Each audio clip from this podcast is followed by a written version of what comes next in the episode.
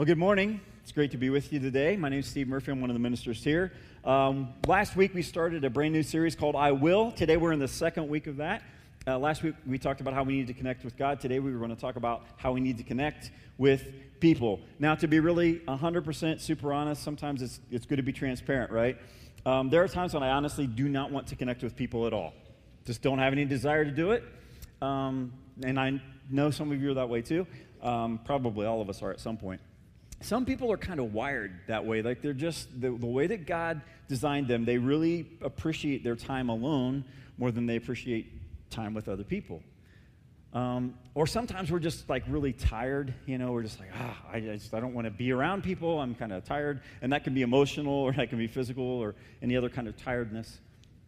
Um, sometimes the reason people don't want to connect with other people is because that has been really painful in their past.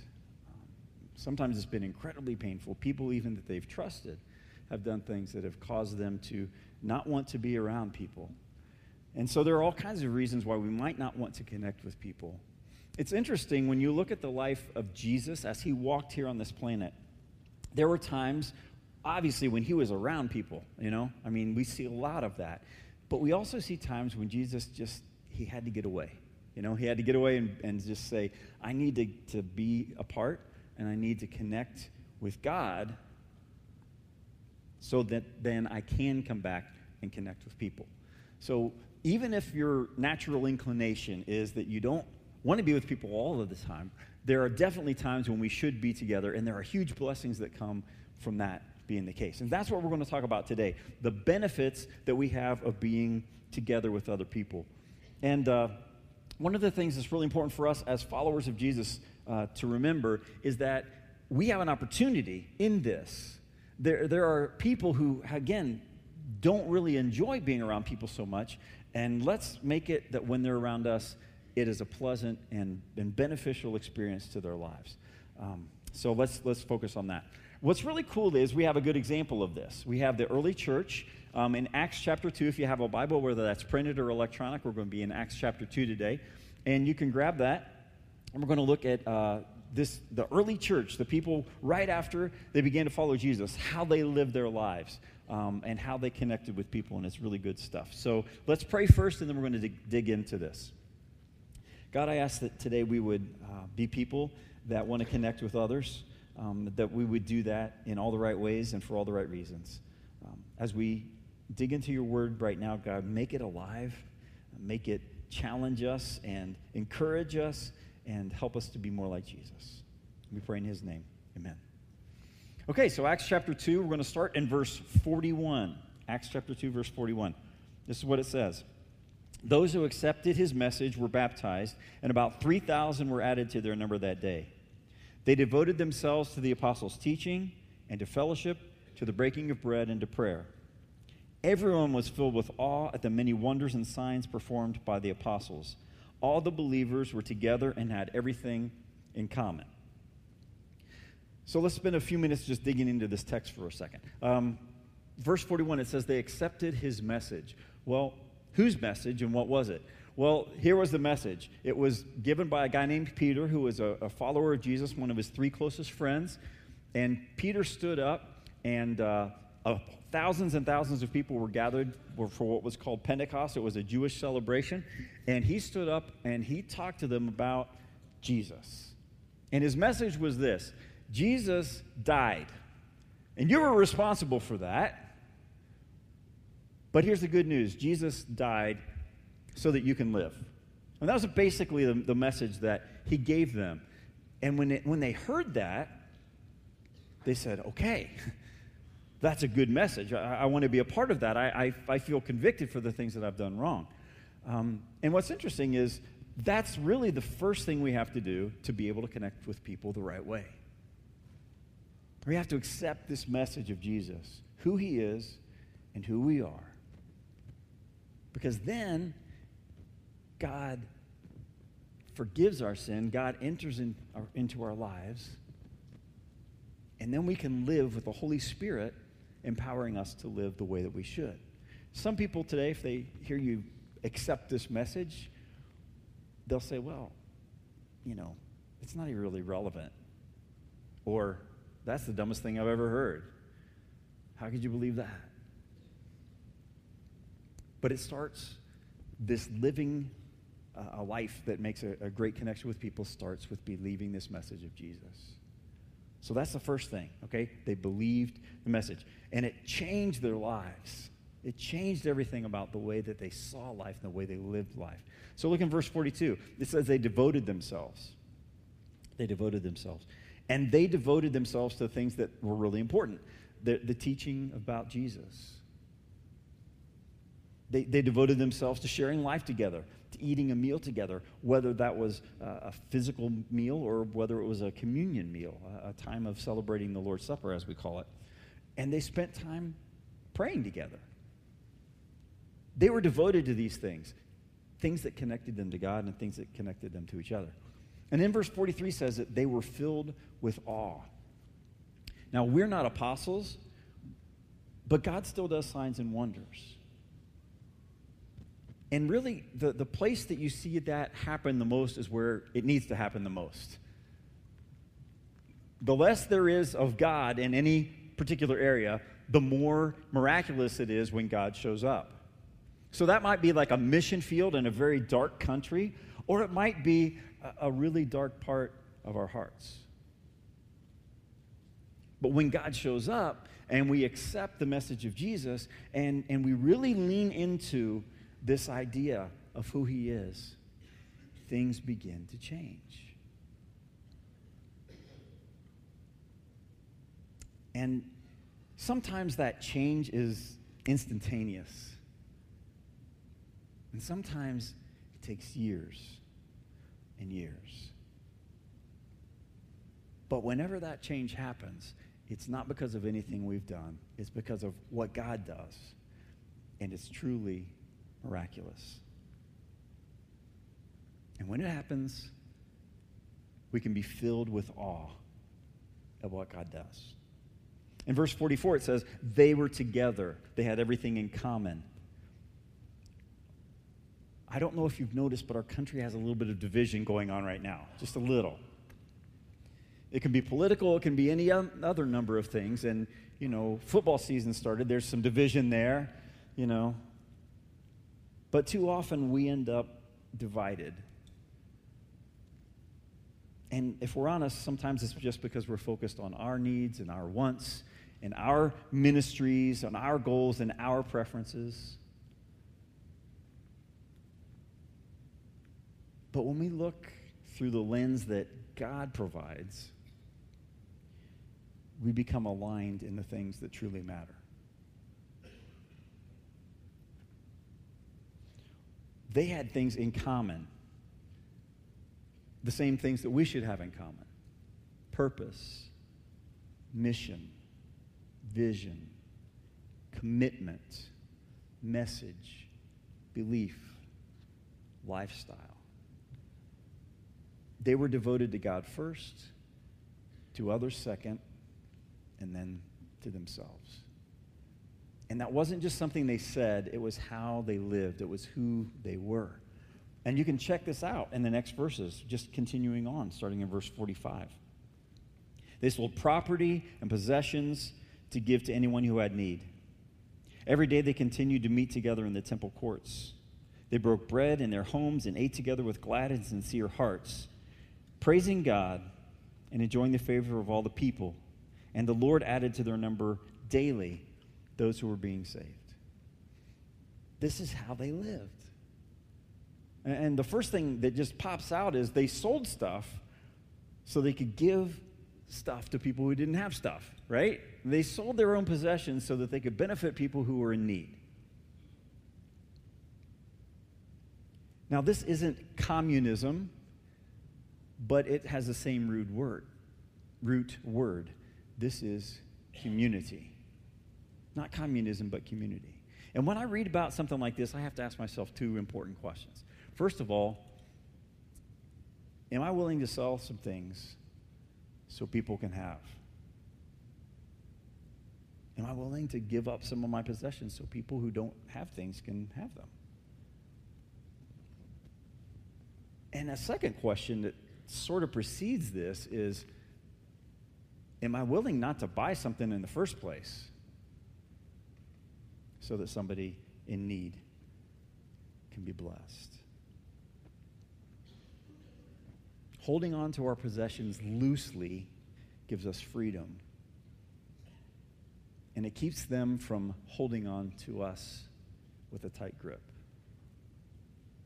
I am so glad to be part of a church family that truly gives, that truly sacrifices, that truly uh, just pours out when there are needs.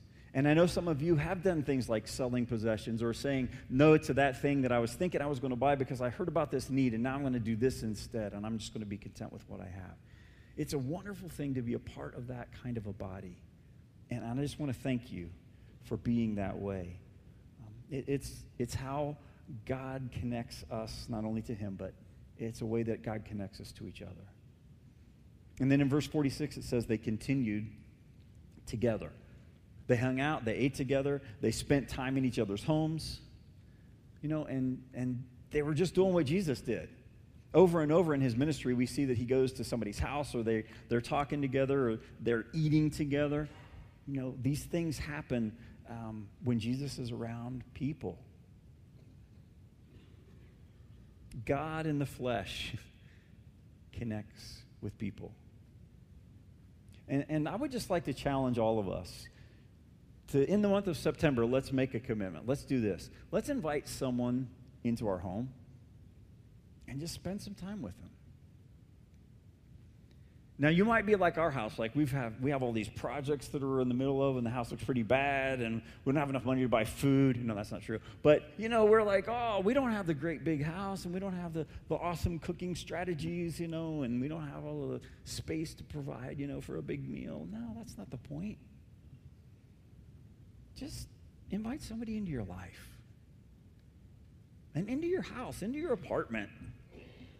And say, let's just share a meal together. Tell me about what's going on in your life.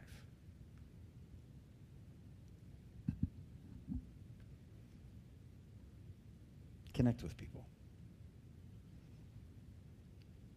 As we continue in this text, it's interesting. It says they had glad and sincere hearts. And the word for glad here is the same word that they use when in Luke it says the angels brought glad tidings of great joy. It's a word that means extreme joy. They had hearts full of extreme joy. It's the same word that's used when Jesus is going out telling people about the kingdom of God and the good news with great joy.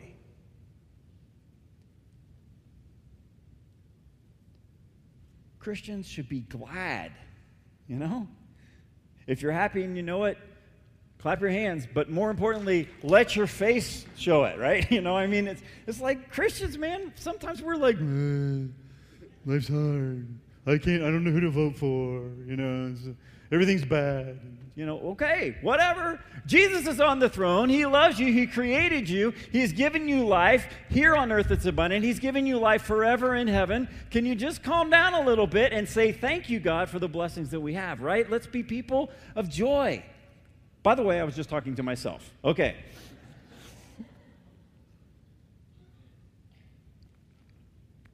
So we need to have glad hearts. That does not mean you ignore the problems of the world. It does not mean that you don't struggle as you walk through life. What it means is you walk through life with Jesus. And because of the fact that God is on the throne, and because of the fact that God has forgiven our sins, and because of the fact that we have unity with God and unity with others, we can have joy even in the hardest times. So have a, a glad heart, or really it's a, a heart of joy, and there's a huge difference. And it also says have they had sincere hearts. And that word really has kind of two shades to it. The first one is to be authentic. So again, you don't go around pretending like everything's perfect. You don't go around saying you believe in something when you really don't. You know, you want to have a heart that is authentic. But the other thing that it means is to have a heart that is simple, that's pure. a heart that is not focused on so many things that can distract us, but rather it's focused on these things that we should have in common, the important things. So to have that kind of a heart, you know, a heart that lives with pure motives and without deceit. Verse 47, it says, they praised God. And that really refers all the way back to the previous verse where it says continually. They did this on a continuing daily kind of basis. So they were continually praising God. And we talked last week about how it's important for us to connect with God on a weekly basis. You know, to come to worship and set that time aside. To begin our week, the very first energy that we pour into our week is to say, Thank you, God, to give praise to Him. Maybe if you don't eat breakfast, the first meal you have is the, the Lord's Supper. You know, just to, to get your week started in the right way. And that's really important. But here we see that this wasn't something they just did once a week. They praised God on a continuing basis. As they lived their life, they just praised God. Throughout the day, they, they thanked God. They asked God for strength. They said, Lord, help me with this. Give me wisdom. They were just constantly in connection with God. And then because of all of this, there are really two pretty cool results that happened. We already read them, but let me hit them again. Uh, enjoying the favor of all the people, and the Lord added to their number daily those who were being saved. Two results. First, the followers of Jesus enjoyed the favor of the people. Now, obviously, that doesn't happen all the time.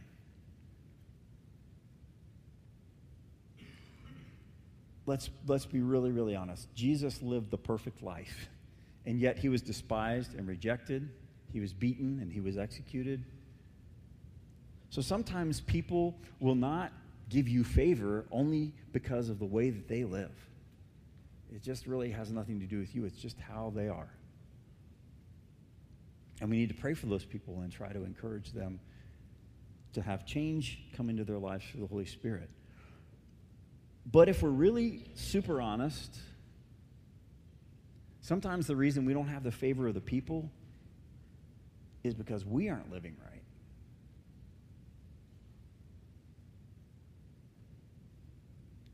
We need to check how we are living against the way that they lived. They accepted the message about Jesus. They were committed to what they said they believed. They lived it out in meaningful relationship. They were in awe of God and how He worked in their lives. They emphasized what they had in common, not their differences. They did things to help people, including making personal sacrifices. They were pleasant and joyful.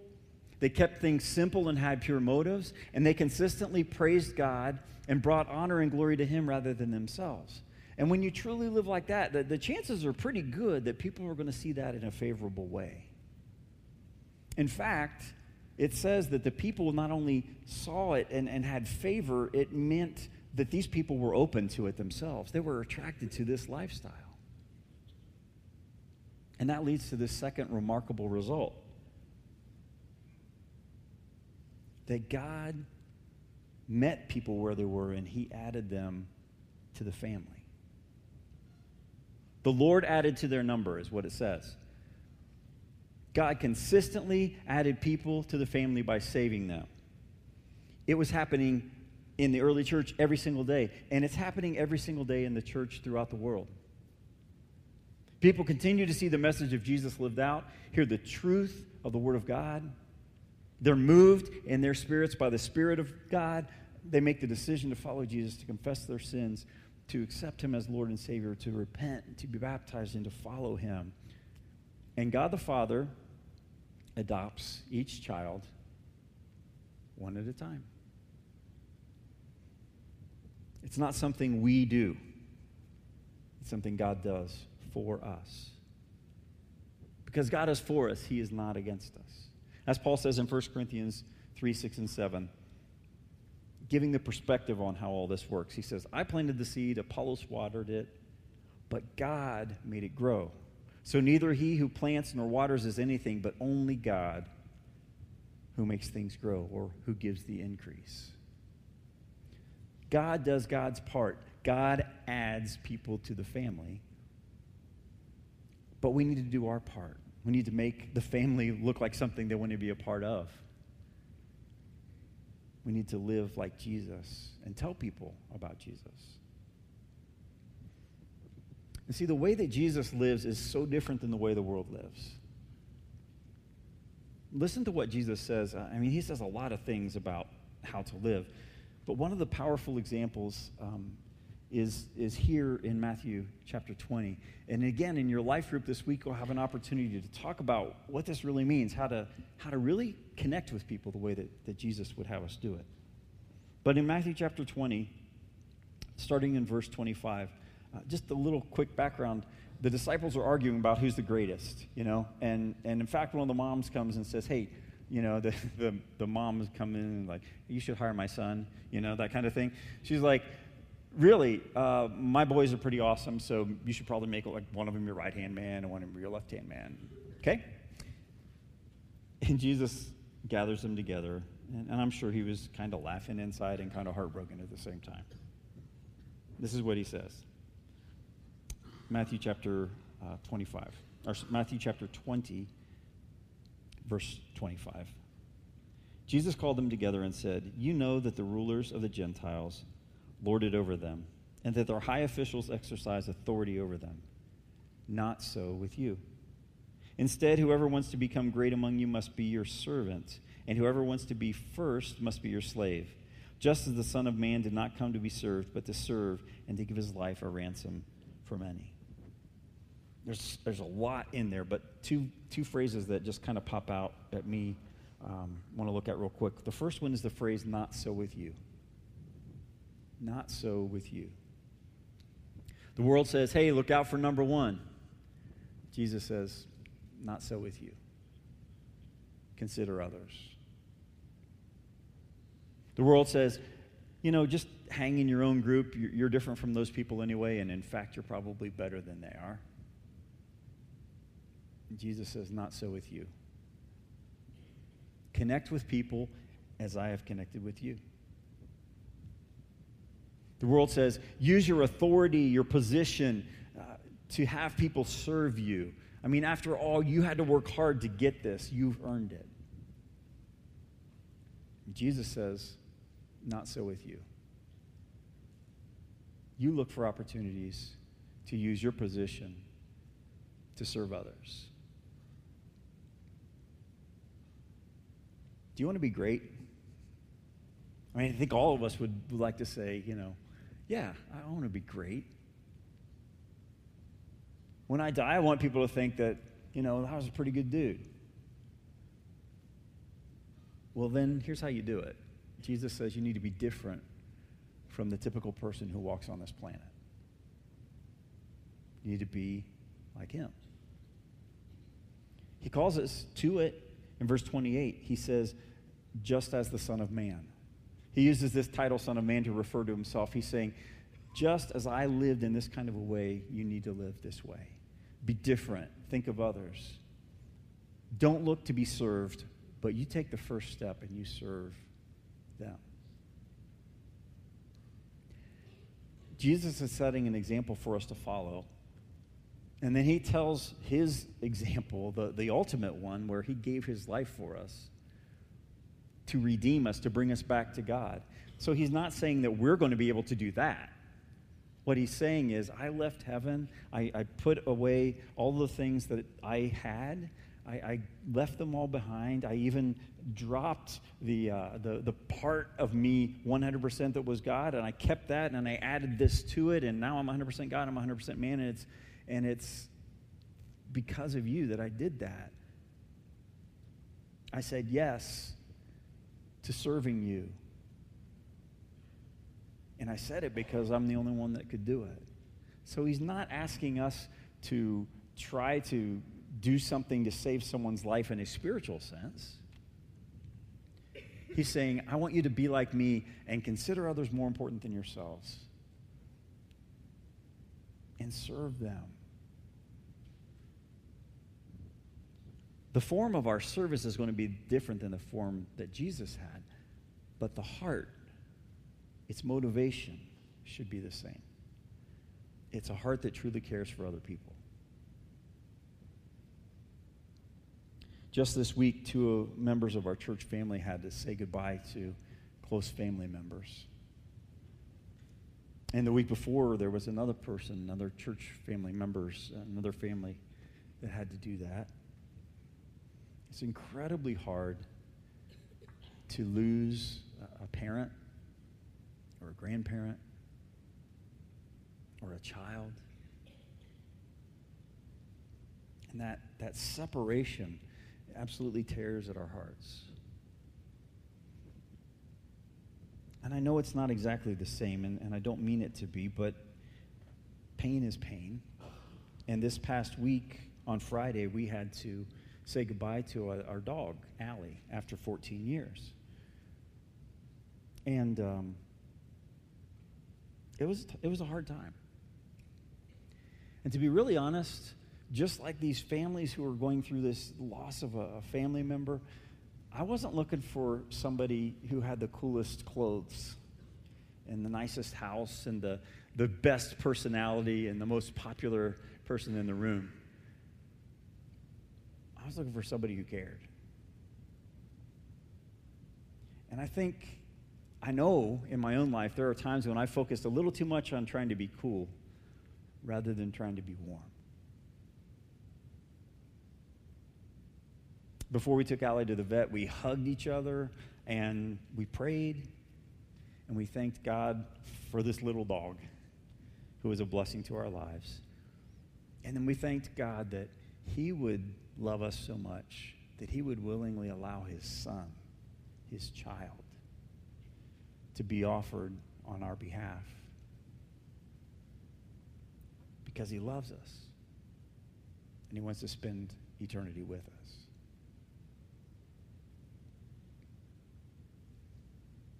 during times of mourning or pain or when life is difficult or we're dealing with mental or physical or emotional health issues, whatever our struggles are, we want people around us who truly care, who look out for our interests, who sacrifice and serve us out of pure hearts and pure motives. People who know God and can bring God's peace to us.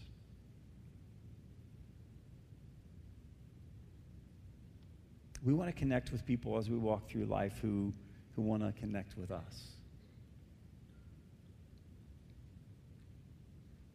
And again, we this week two family members died. And this week in our church family, two babies were born. And at that time, you also want to be around people who love you and care and celebrate. Because in the end, life is really about relationships. It's about our relationship with God, first of all. And then it's about our relationship with people. So it's no coincidence that Jesus said, You can take all of the things that are written in the law everything that the prophets talked about, and you can summarize it with two ideas that are very closely related. The first one is that we would love God completely, and the second is that we would love our neighbor as ourselves. And it's no coincidence that our church mission statement, love God, love people, impact the world, is based on that idea.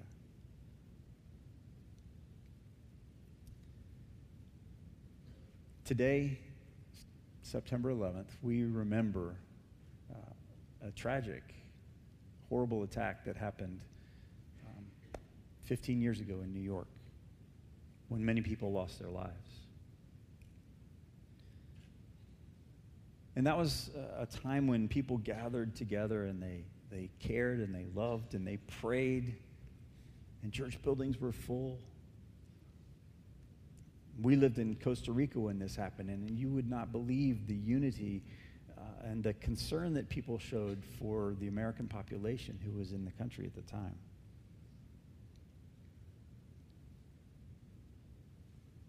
But among all the tragedy and horror of that day, there were some heroes. People that ran literally into burning buildings because they cared. That's what they said they were going to do with their lives. Willing to lay down their life for someone else. And that's truly remarkable. It's also remarkable that when our lives are in chaos and they're burning, that people would be willing to run in when everybody else runs away.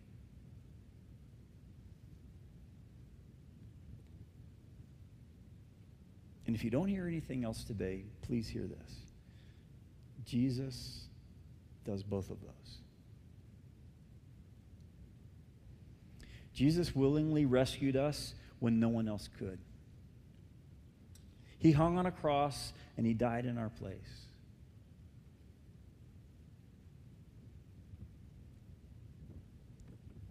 Jesus also runs into our burning lives and says, I will walk with you.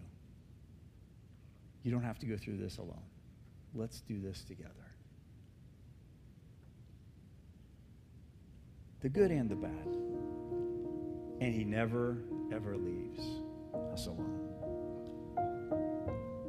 Each week we gather in our services and we pray, proclaim who God is and what he does. And as part of that, we remember the sacrifice of Jesus and his love, where he gave up his life so we could have life. And in just a minute, we're going to take bread, which represents the body of Jesus, and a cup, which represents his blood, his sacrifice. And in doing this, we connect with God in a, an incredibly powerful way. We also connect with each other because this is a spiritual meal. It is what we have in common. It is, in fact, called communion. And we have this time in common with other believers in Jesus throughout the world, throughout all ages. Later on in the book of Matthew, Jesus was gathering with his, his closest friends, celebrating a meal. And when he did that, he, he began this feast that we celebrate. This is what it says While they were eating, Jesus took bread, and when he had given thanks, he broke it and gave it to his disciples, saying, Take this, eat it. It's my body. Then he took a cup, and when he had given thanks, he gave it to them, saying, Drink from it, all of you. This is my blood of the covenant, which is poured out for many for the forgiveness of sins.